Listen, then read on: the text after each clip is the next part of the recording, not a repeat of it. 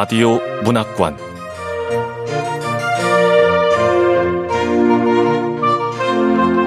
한국 단편 문학 특선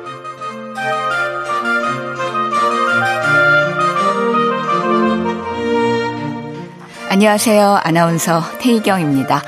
KBS 라디오 문학관 한국 단편 문학 특선 오늘 함께 하실 작품은 2022 시문문학 대상 수상작인 정하나 작가의 지난밤 내 꿈에입니다. 정하나 작가는 1982년 서울에서 태어나 건국대 국문과를 졸업하고 같은 대학 대학원에서 석사과정을 수료했습니다. 2005년 대산 대학문학상을 수상했고 2007년 장편소설 달의 바다로 제12회 문학동네 작가상을 수상한 바 있습니다. 소설집으로 나를 위해 웃다, 애니, 술과 바닐라, 장편소설로 달의 바다, 리틀 시카고, 친밀한 이방인 등이 있습니다. 문학동네 작가상, 김용익 소설문학상, 한무숙 문학상, 김승옥 문학상 우수상, 시문 문학상을 수상했습니다. KBS 라디오 문학관 한국 단편 문학 특선 정하나 작가의 지난밤 내 꿈에 지금 만나보겠습니다.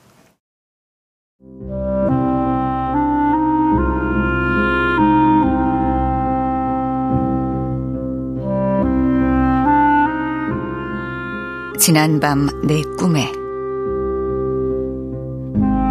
정한아 외숙부는 외할머니의 49제를 예배식으로 치르겠다며 우리를 집으로 불렀다. 49제 예배라는 게 대체 뭔지 의견이 분분했다.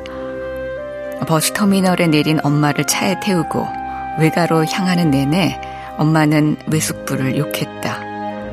장례 후 외할머니의 재산 내역을 확인한 외숙부가 엄마를 의심한다고 했다. 인천의 협동농장 보상금이 문제였다. 숙부는 그것을 엄마가 미리 가로챘다고 잠옷 확신하고 있었다.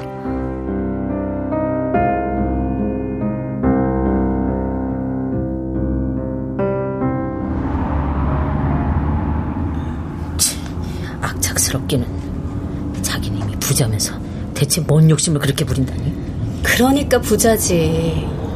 아휴. 아니 외삼촌이 우리가 협동농장 보상금 받은 거 알면 전부 토해내라고 할 거다. 그러고도 나물 인간이야. 이미 확신하고 있다며. 확신하는 거지. 증거는 못 찾았잖아. 아 그렇게 상속을 많이 받았으면서 꼴랑 그 연금 갖고. 아 할머니 연금. 외숙부는 외할아버지가 돌아가셨을 때 대부분의 재산을 상속받았고 외할머니가 거주 중이던 강남 한복판의 아파트마저 용의주도하게 부부 공동 명의로 바꿔놓았다.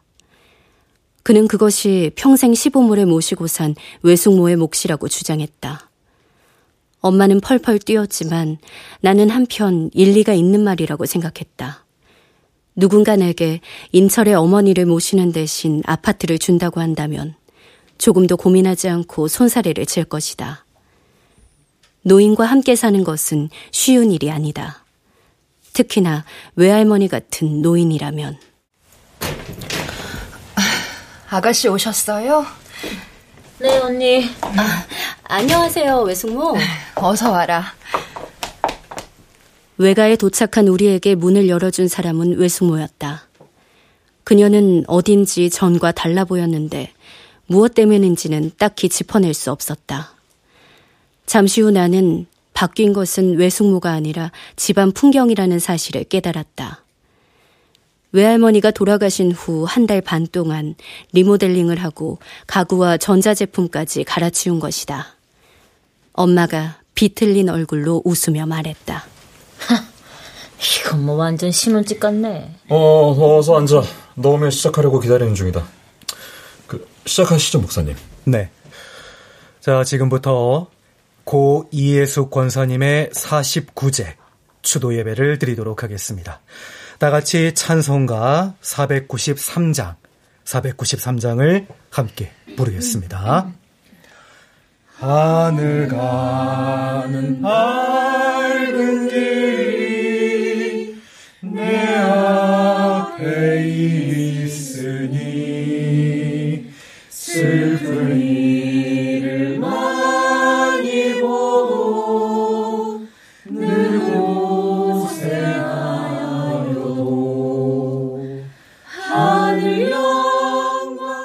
거실에서 찬송가가 흘러나왔다. 교회에서 목사와 부목사, 성도 4명이 와 있었다. 10여 년 전 외할아버지가 돌아가신 후 외할머니는 심신 불안정을 이유로 교회에 발을 끊었지만 외숙부는 여전히 그 교회에 다니고 있었다.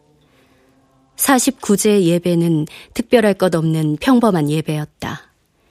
예배가 끝나자 교회 사람들은 차려둔 떡과 과일을 먹고 떠났다. 외숙모도 약국에 갈 채비를 했다. 그들은 근방에서 제일 큰 약국을 운영하고 있었다. 외숙모가 집을 나가자 외숙부가 내게 말했다. 그, 네 엄마하고 조용히 할 얘기가 있으니까 저 차에 가서 좀 기다릴래? 그럴 필요 없어요. 얘도 다 알아요. 엄마 살아계셨을 때 한세린 집회에도 같이 갔었는 걸. 뭐? 뭐? 아, 네, 맞아요, 외삼촌. 저도 갔었어요. 나, 나가서 차에 있거라. 내가 불편해서 그래. 외숙부가 내게 간곡히 부탁했다. 그는 평생 외할머니의 병력을 감추고 싶어 했고, 그 사실을 외숙모에게까지 숨겼다. 나는 그런 그가 우습다고 생각했으나, 정작 하얗게 질린 얼굴을 보니 측은한 마음이 들었다. 외가에서 나온 나는 근방의 카페로 향했다. 엄마는 외숙부와 이야기가 끝나면 터미널까지 혼자 택시를 타고 가겠다고 했지만 차마 먼저 갈 수는 없었다. 문제가 된 보상금에 대해 일말의 책임감을 느꼈던 것이다.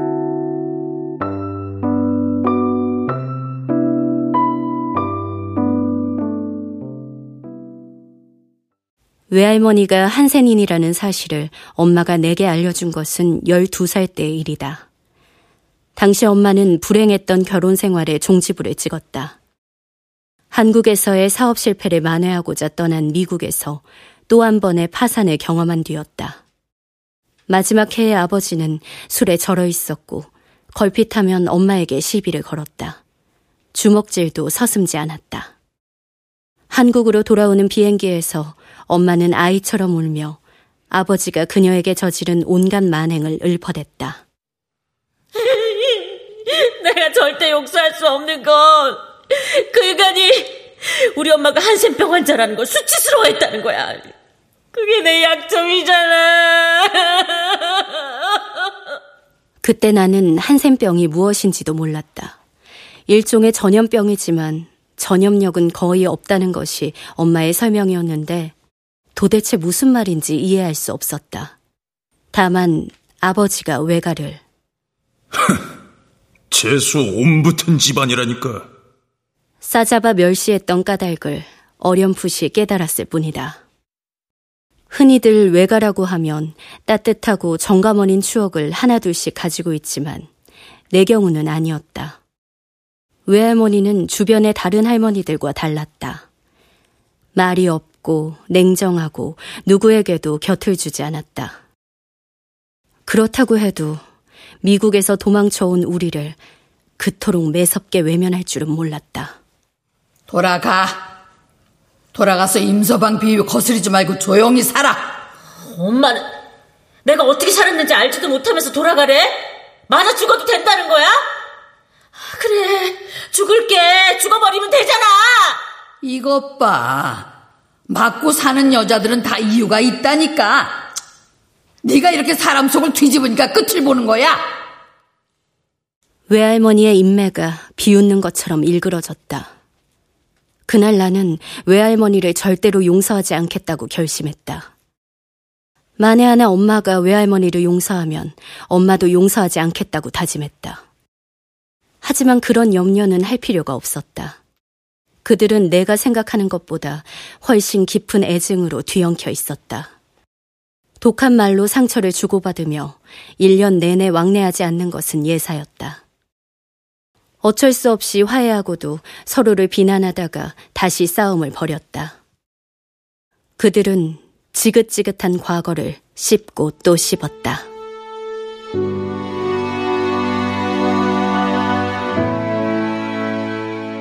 외할머니와 외할아버지는 한센인 수용소가 있던 섬에서 만나 결혼했다.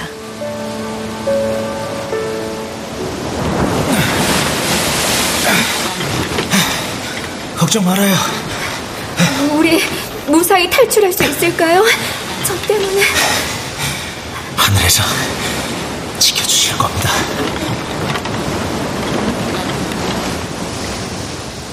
단종 수술을 극적으로 피해 두 자식을 얻은 그들은 섬을 탈출해 한센인 격리촌인 협동농장에 들어갔는데 무슨 이유에선지 엄마는 고아원에 보내고 외숙부만에 데려갔다. 추측건데 내 식구가 먹고 살기 힘들기도 했을 것이고 자식을 갖지 못한 주변 환우들에 대한 민망함도 있었을 것이다. 어쨌든 그들은 악착스럽게 돈을 벌어 10년 만에 농장 생활을 청산했다. 서울로 오면서 엄마도 다시 불러들였다. 외할아버지의 가전제품 대리점 사업이 성공한 이후 엄마는 남부럽지 않은 10대를 보냈다. 재수 끝에 피아노 전공으로 음대에도 들어갔다. 이혼 후에 음악학원을 차릴 수 있었던 것도 외가에서 지원해준 덕이었다. 하지만 엄마는 어린 그녀를 버렸던 사람들, 그 중에서도 특히 아무 가책이 없어 보이는 외할머니를 용서하지 못했다. 고아원에서 보낸 시간이 날 망쳤어. 사람을 믿지 못하는 건 거기서 다 배웠거든. 차라리 온 식구가 섬에서 그 집꼴로 사는 게 더 좋았을 거야. 외할머니는 들은 척도 하지 않고 콧방귀를 뀌었다.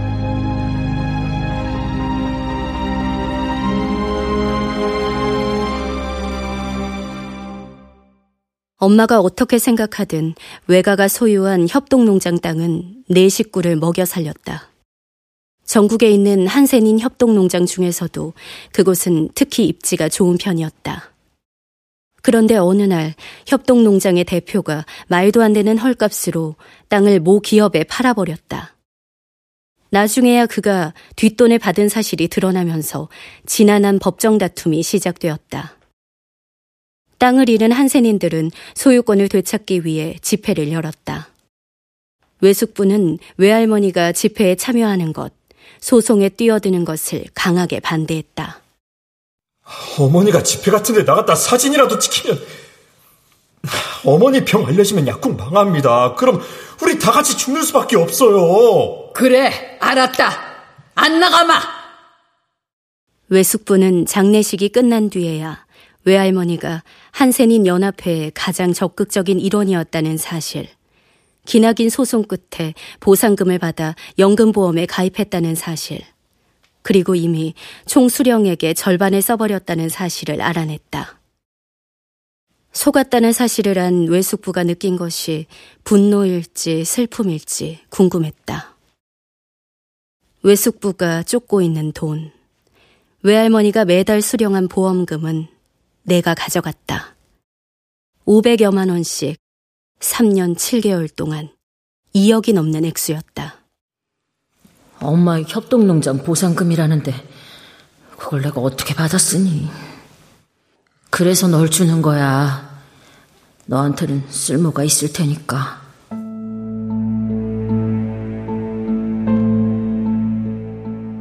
내가 원한 것은 아니었으나 내 앞에 왔을 때 나는 거절하지 않았고 거절할 수 없었다. 그럼으로써 외할머니와 관련된 여러 가지 이슈에 얽히게 되었다. 돈이란 그런 것이다. 받으면 뭔가를 내주게 되어 있다. 그러니 섣불리 받아서는 안 된다. 하지만 돈이 없을 때, 말라붙었을 때, 인간은 이성적인 판단을 하기가 힘들다. 묻고 따지고 할 겨를이 없다. 3년여 전에 내가 그랬다.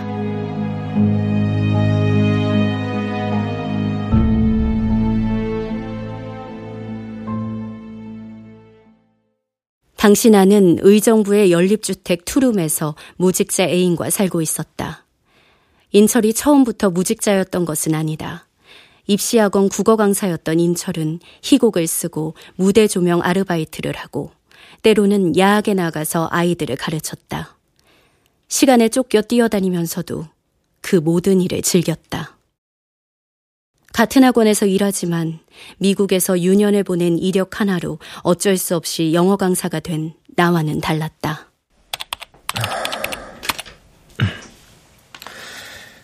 난 35살이 되기 전에 극작가로 데뷔할 거야. 그걸 위해 오래전부터 적금을 붓고 있어. 아무 일도 하지 않고 1년간 글만 쓸 수 있는 돈. 난 그 돈으로 새로운 광맥을 발견할 거라고.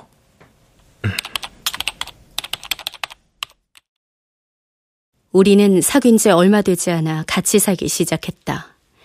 서른이 넘었지만 둘 다 빈털털이라 보증금이 천만 원도 되지 않는 월세 집을 얻었고 마트에서 산 물건으로 살림을 채웠다.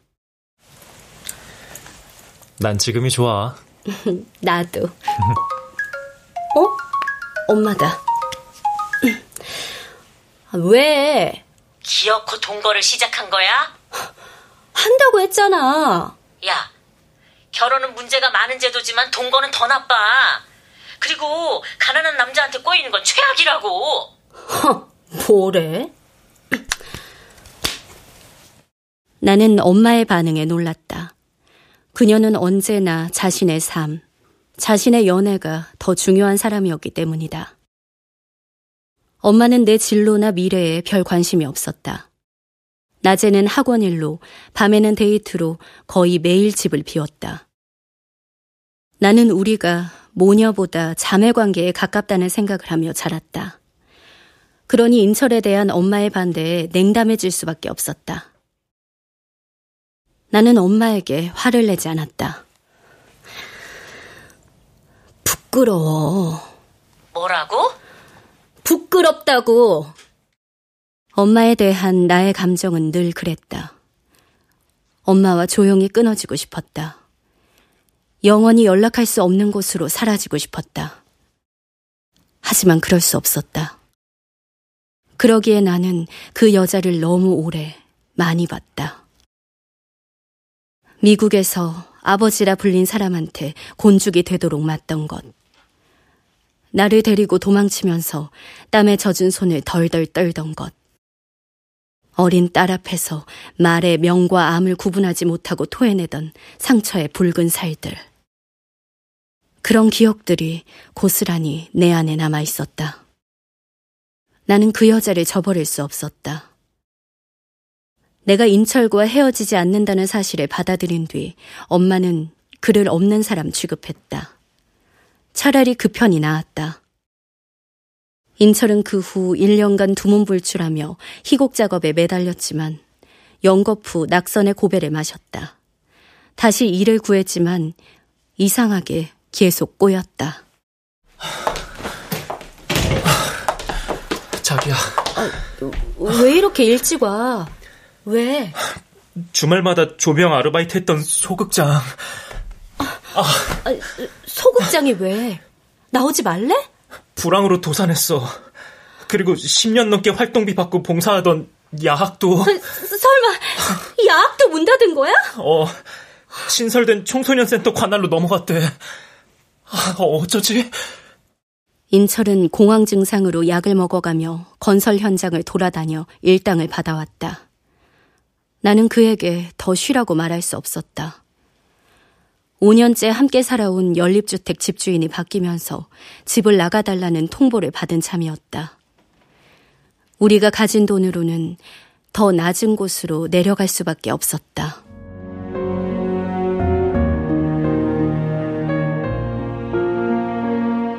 그 전까지는 가난이 우리의 선택이라고 생각했지만 선택의 여지가 없는 상황으로 내몰리자 여유랄지 정설할지 비참해지지 않기 위해 끝까지 붙잡고 있던 줄이 끊어져 버린 느낌이었다.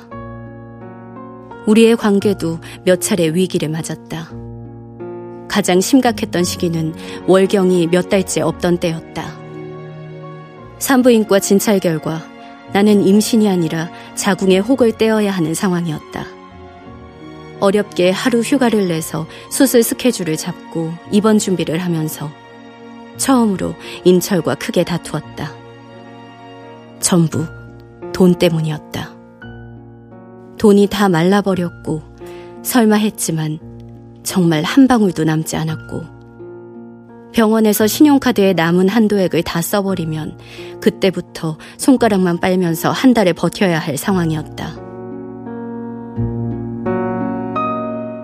수술 당일 엄마를 부르자는 인철의 제안을 나는 단호하게 거절했다. 그래서 마취에서 깨어나 엄마를 봤을 때 순간 꿈인가 했다.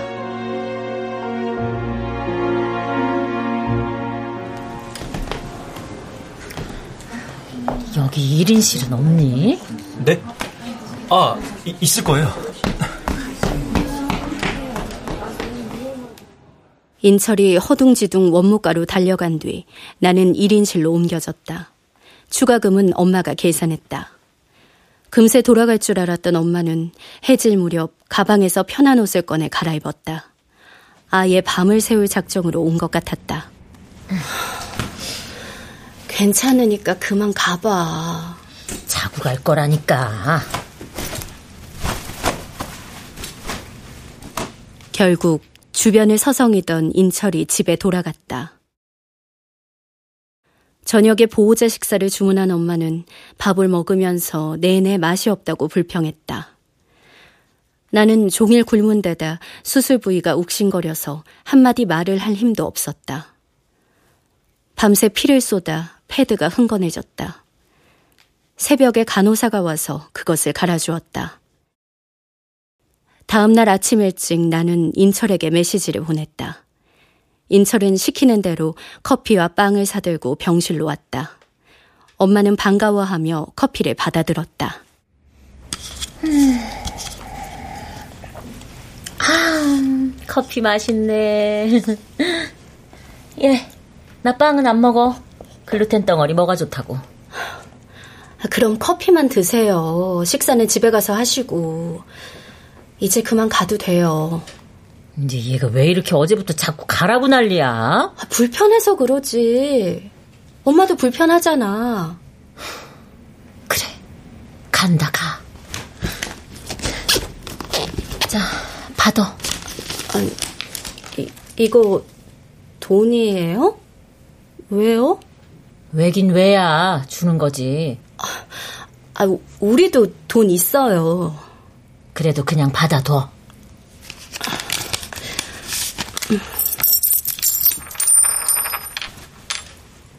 나는 엄마 앞에서 봉투에 든 돈을 꺼냈다. 512만 3,400원. 100원짜리 동전이 시트 위로 떨어져 대구르르 굴러갔다. 엄마가 잠자코 그것을 내려다보다가 입을 열었다. 나도 받은 돈이라 그래. 누구한테요? 외할머니한테.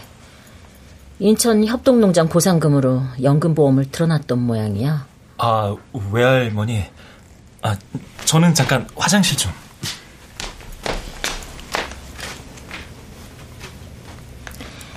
엊그제 찾아와서 현금으로 주더라. 앞으로 매달 줄 거래. 왜 주냐고 하니까 유산이라고. 유산이요? 할머니 아직 안 돌아가셨잖아요. 그러니까 말이다. 영문을 모르겠어. 어쨌든 엄마 돈이에요. 전 필요 없어요. 아이, 글쎄, 그게. 하... 협동농장 보상금이라는데, 그걸 내가 어떻게 받았으니. 그래서 널 주는 거야. 너한테는 쓸모가 있을 테니까.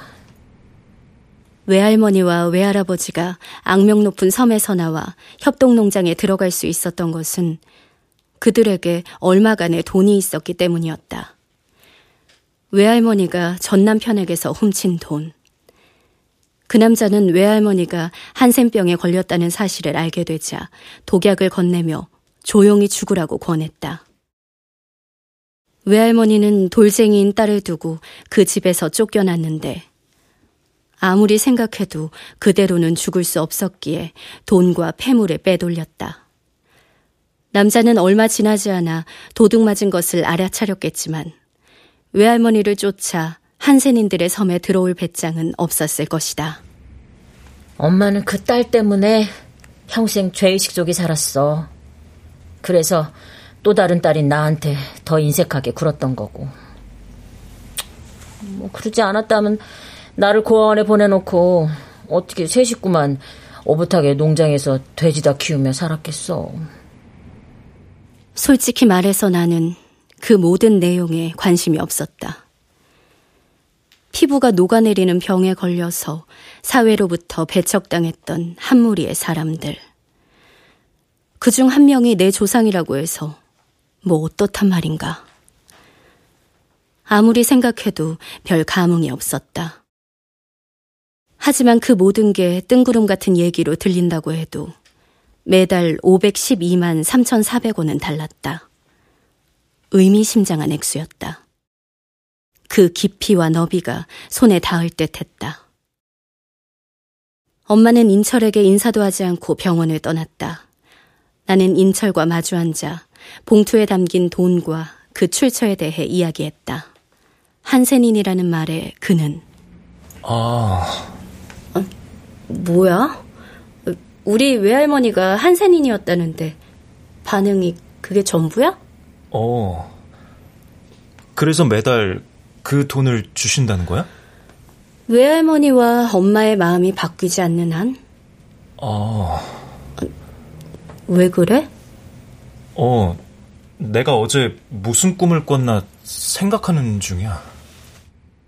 그날 밤에는 좀처럼 잠을 이룰 수 없었다. 급박한 상황이 되면 우리도 상대에게 독을 내밀며 죽으라고 권할 수 있을까?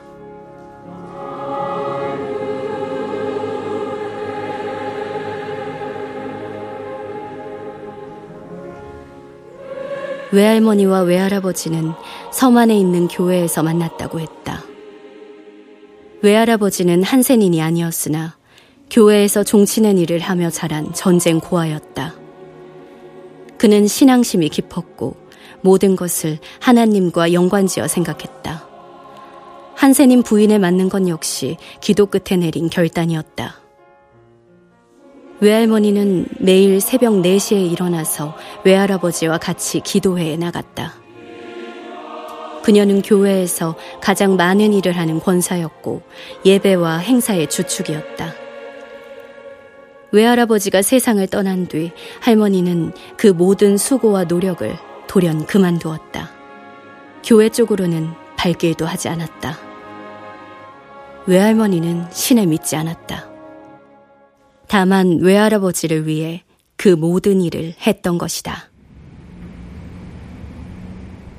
다음 날 아침 나는 간호사에게 걷기 운동을 좀 하라는 지령을 듣고 산부인과 병동을 한 바퀴 돌았다.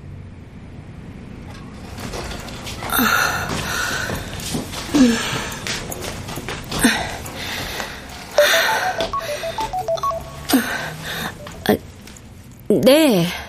퇴원했니? 어, 아직. 이따 오후에 의사 선생님 보고 퇴원할 거예요. 인철이가 같이 있잖아. 걱정하지 마요.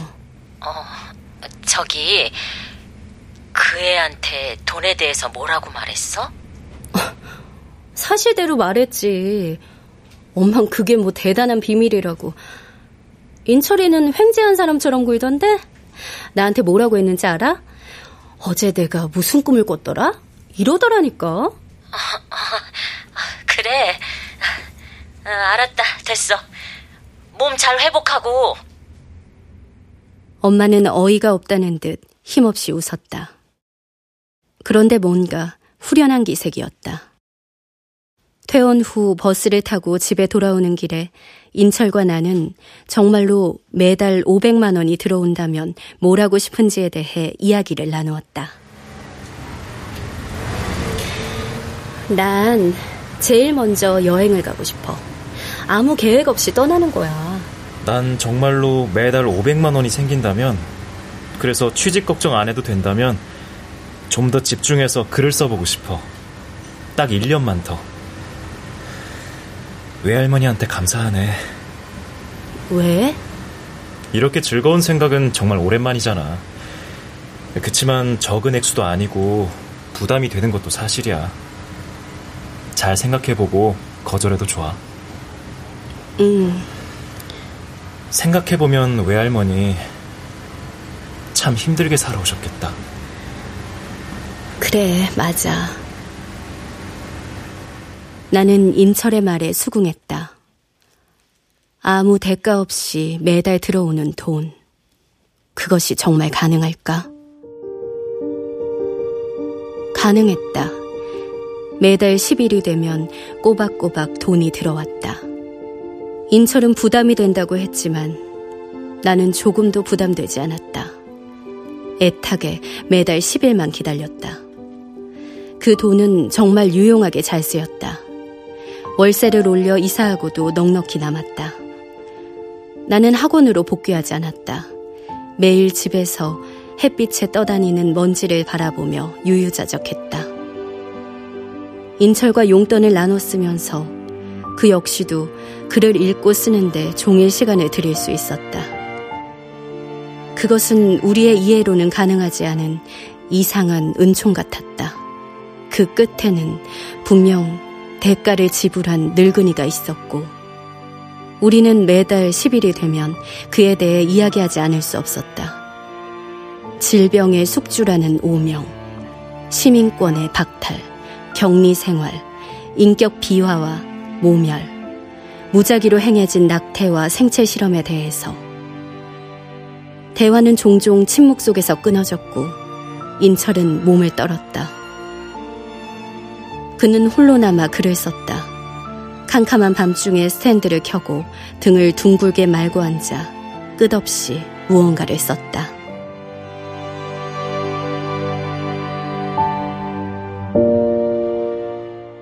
다음 해에도 인철은 신춘 문예와 공모전에 낙선했다. 그나마 한 군데서는 최종심에 올랐으나 발군의 문장이 무색할 만큼 낡은 이야기라는 악평을 받았다. 나 이제 그만할래. 할 만큼 했고, 더 이상 아쉬움도 없어. 모두에게 고마워. 마치 수상소감이라도 말하는 것 같았다. 우리 둘 다 울 뻔했다. 그때 심사위원 중 한 사람에게서 연락이 왔다. 인철의 희곡을 무대에 올리고 싶다고 했다. 인철은 서울의 제일 큰 극장에서 첫 작품을 올렸다. 마지막 날 엄마도 극장에 왔다. 연극이 끝난 뒤 우리는 다 같이 저녁 식사를 하러 갔다. 한센인 여인이 주인공으로 나오는 연극에 대해서 엄마는 한마디도 하지 않았다. 음, 와인도 마셔. 아, 네. 음. 희곡은 몇 살부터 쓴 거야? 어, 고등학교 때부터 관심이 있었어요. 본격적으로 쓰기 시작한 건 문창과 진학해서. 음, 한 작품 쓰는데 며칠이나 걸려? 대중 없어요. 엄마는 그날 유난히 많은 양의 음식을 먹었다. 특별히 준비한 빈티지 보르도 와인도 함께 나누어 마셨다. 엄마는 우리가 돈을 저축하지 않고 써제끼는 것을 비난하지 않았다. 다만 그 돈 할머니가 살아계신 동안만 받을 수 있는 연금보험이야. 잊지 마. 알고 있어요. 고맙습니다. 건강관리가 철저한 분이니까 100세까지도 넉넉히 사실 테지만 그래도 기한이 있다는 거 잊지 말라고. 네.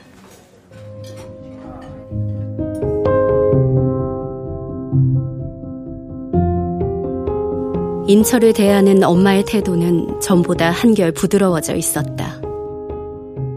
헤어지기 전 엄마는 지난 일은 미안했다고 자그마한 목소리로 말했다. 인철은 희게 웃으며 고개를 끄덕였다.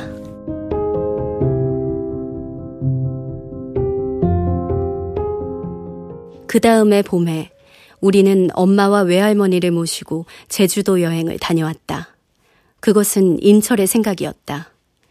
두 사람과 여행이라니 영대키지 않았지만 인철의 성화에 못 이겨 외할머니와 엄마에게 의향을 물었다. 둘 다 선뜻 좋다고 대답해서 가슴이 철렁 내려앉았다.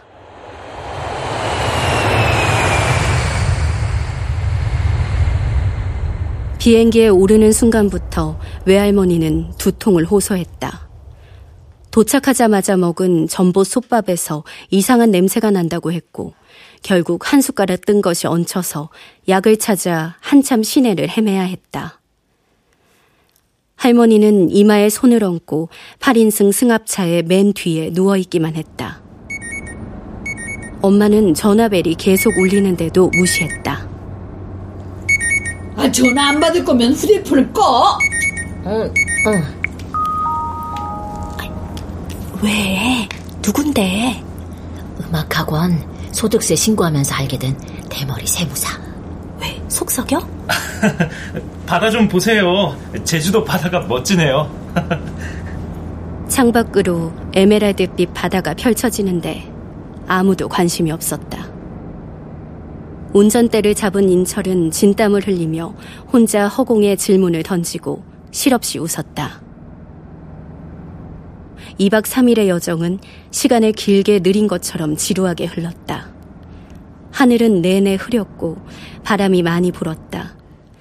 관광지 어디에도 별 흥미가 없던 외할머니는 가파도에 있다는 청보리 밤만큼은 꼭 가고 싶다고 했다. 외할머니는 스카프를 목에 칭칭 감고 배에 올랐다. 할머니, 바닷바람이 차요. 네, 할머니. 안으로 들어가세요. 아니다. 아니야.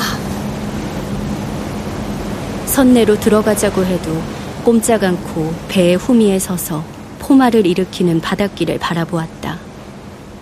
배로 20분도 가지 않아 도착한 그 작은 섬은 보리밭으로 가득 메워져 있었다.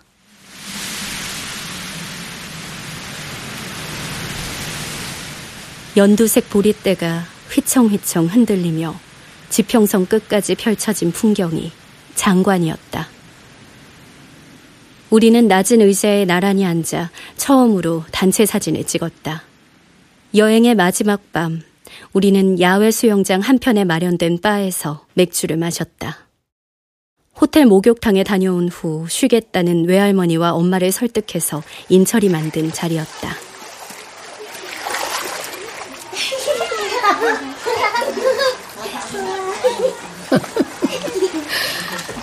애들이 잘 노네.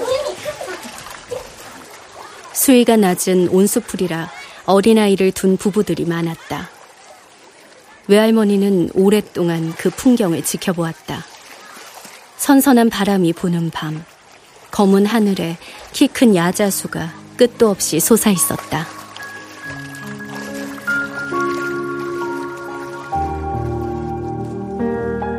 어디선가 은은한 피아노 연주곡이 들렸다. 인철이 여행 내내 동분서주하며 만들고자 했던 유쾌한 분위기가 감돌았다. 그날 밤 어떤 친밀감이 우리 사이에 휘장처럼 드리웠다. 외할머니는 자신의 고향 이야기를 했다.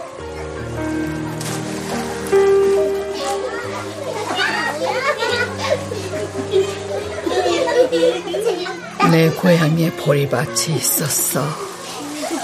친구들도 있고. 내 친구 중에 일찍 결혼한 애가 있었는데 딸이 혜원이야. 혜원이. 머리카락 색깔이 머루처럼 검푸른 여자애. 인형처럼 작고 예뻤지. 나는 이야기 속 혜원이 친구의 딸이 아닌 외할머니의 딸이라는 것을 알고 있었다. 할머니는 내가 자신의 삶을 속속들이 다 알고 있다는 사실을 몰랐을 것이다. 엄마에게 준 돈이 결국 내게 흘러 들어온다는 것도 몰랐을 것이다. 아니, 어쩌면 다 알고 있었을 것이다. 이제 와서는 아무래도 상관없다는 생각이 든다.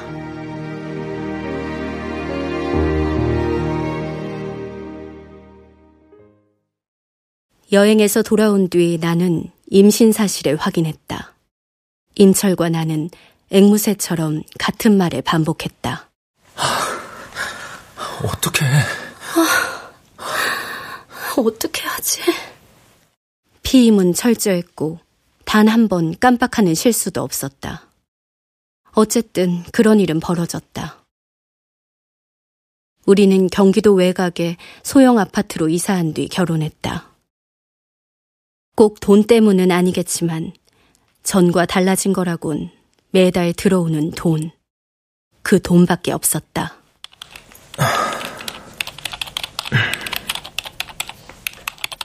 임철은 매일 썼고 다음 작품 역시 무대에 올릴 기회를 얻었다.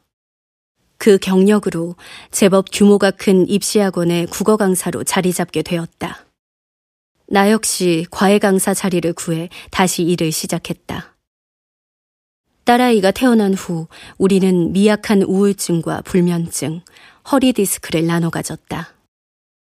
아이의 이름은 혜원으로 지었다. 혜원의 돌잔치 때 외할머니는 처음으로 우리 집에 왔다.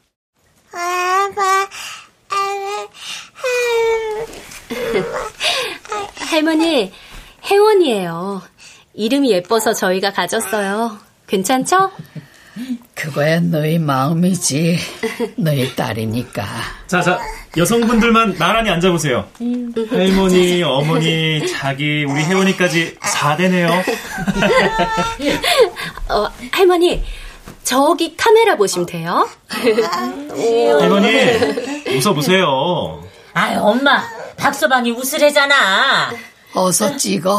네, 찍습니다. 나는 그 사진을 인화해서 거실벽에 걸어놓았다. 혜원이 두 돌을 맞을 무렵 외할머니는 돌아가셨다.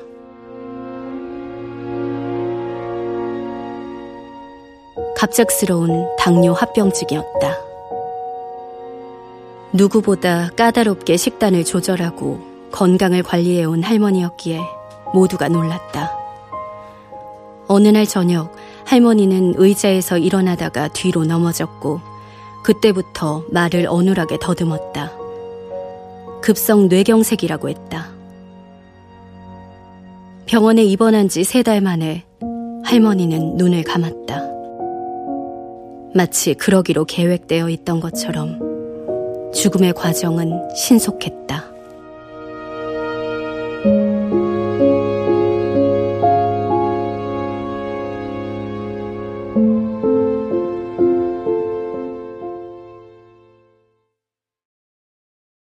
엄마는 점심때가 다 되어 외숙부의 집에서 나왔다. 외숙부가 원하는 대로 통장 거래 내역까지 일일이 확인시켜 준 뒤였다. 아무 증거도 찾아내지 못한 외숙부는 연신 탄식했고, 엄마는 그를 위로했고, 그럼에도 그의 타는 듯한 마음은 진정되지 않았다. 할머니가 돌아가시기 전 연금보험에 남은 원금마저 융통하여 쓴 사실이 드러난 것이다. 남은 돈은 한 푼도 없었다. 두 사람은 상속받을 것이 아무것도 없다는 것을 확인한 후 헤어졌다. 엄마는 집에서 나오다가 현관 앞 상자에 담긴 몇 가지 물건을 보았다. 외숙부는 지친 목소리로 다 버릴 것들이니 가져가려면 가져가라고 했다. 엄마는 그 안에서 스카프를 집어들었다. 나는 외할머니의 스카프를 맨 엄마를 차에 태웠다. 뭐 드실래요? 맛있는 거 사드릴게. 그냥 터미널로 가. 혜원이도 안 보고 갈 거예요? 이차 놓침 다음 차는 저녁에나 있거든. 엄마는 얼마 전부터 대머리 세무사와 동거를 시작했다. 나는 그 남자에 대해 아무것도 묻지 않았다. 부디 그가 좋은 사람이기를. 그래서 엄마가 다시는 한밤중에 짐을 싸지 않아도 되기를 바랄 뿐이었다. 터미널에서 우리는 버스표를 끊고 우동을 먹었다. 우동을 다 먹고도 시간이 조금 남아서 우리는 자판기 커피를 뽑아 벤치에 앉았다. 할머니 장례식에 그 여자 왔던 거 아니? 혜원. 아, 정말요? 어떻게? 내가 찾았지. 나 말고 누가 있니? 외할머니 마지막에 병원 계실 때 찾았어. 그리고 만났지. 네 외숙부 모르게. 어, 어땠어요? 뭘 어때? 울고불고 난리냈지. 완전히 심파 드라마.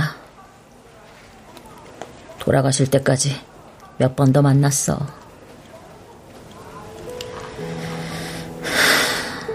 나를 찾아줘서 고마웠는지 나한테도 엄청 잘해줬어. 천사가 따로 없더라. 마지막에는 꼭 다른 사람처럼 보였어. 탈이라도 벗은 것처럼. 나한테 너무 매몰찼다고. 평생 다정하게 대해주지 못해서 미안하다고. 사과하더라.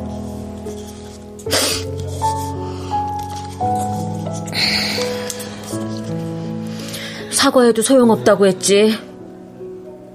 그리고 물어봤어. 고아원에 왜 한 번도 안 찾아왔느냐고. 한 번만이라도 찾아와서 잘 참으라고 곧 데리러 온다고 말해줬으면 좋지 않았겠냐고. 그랬더니 그 양반 뭐라고 했는지 알아? 뭐래요? 기억이 안 난대. 그 시절의 일은 전부 다 잊어버렸대. 자기는 열 명분의 인생을 산 것 같다고. 늘 분주하고 너무 많이 피곤했다고. 등이 휘도고 피곤했다고 그러더라. 뭔지 알 것 같아. 네가 알긴 뭘 알아. 엄마는 어린아이를 꾸짖듯 말했다. 버스 시간이 다 되자 엄마는 가뿐하게 자리에서 일어났다. 휴대전화 벨이 울렸고 엄마는 전화를 받으면서 버스에 올랐다. 남자의 부드러운 목소리가 희미하게 들렸다. 창가 자리에 앉은 엄마는 내게 손을 흔들었다. 스카프를 목에 친친 두른 엄마가 외할머니와 놀랍도록 닮아 보여. 나는 잠시 숨을 삼켰다.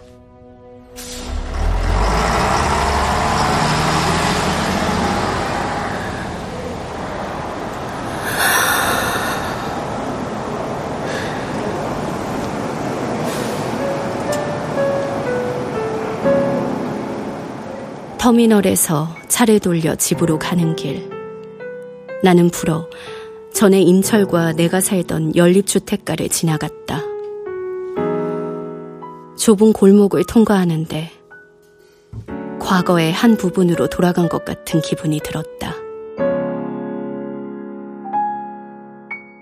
나는 그곳에서 겪었던 가장 즐거운 일과 가장 고통스러운 일을 떠올려 보았다. 어느 집에서 미숙한 피아노 연주 소리가 흘러나왔다. 꿈인 듯 아득한 소리였다. 그 소리는 영원히 계속될 것 같았지만 마침내 멈추었고, 그러자 골목에 남은 것은 침묵뿐이었다.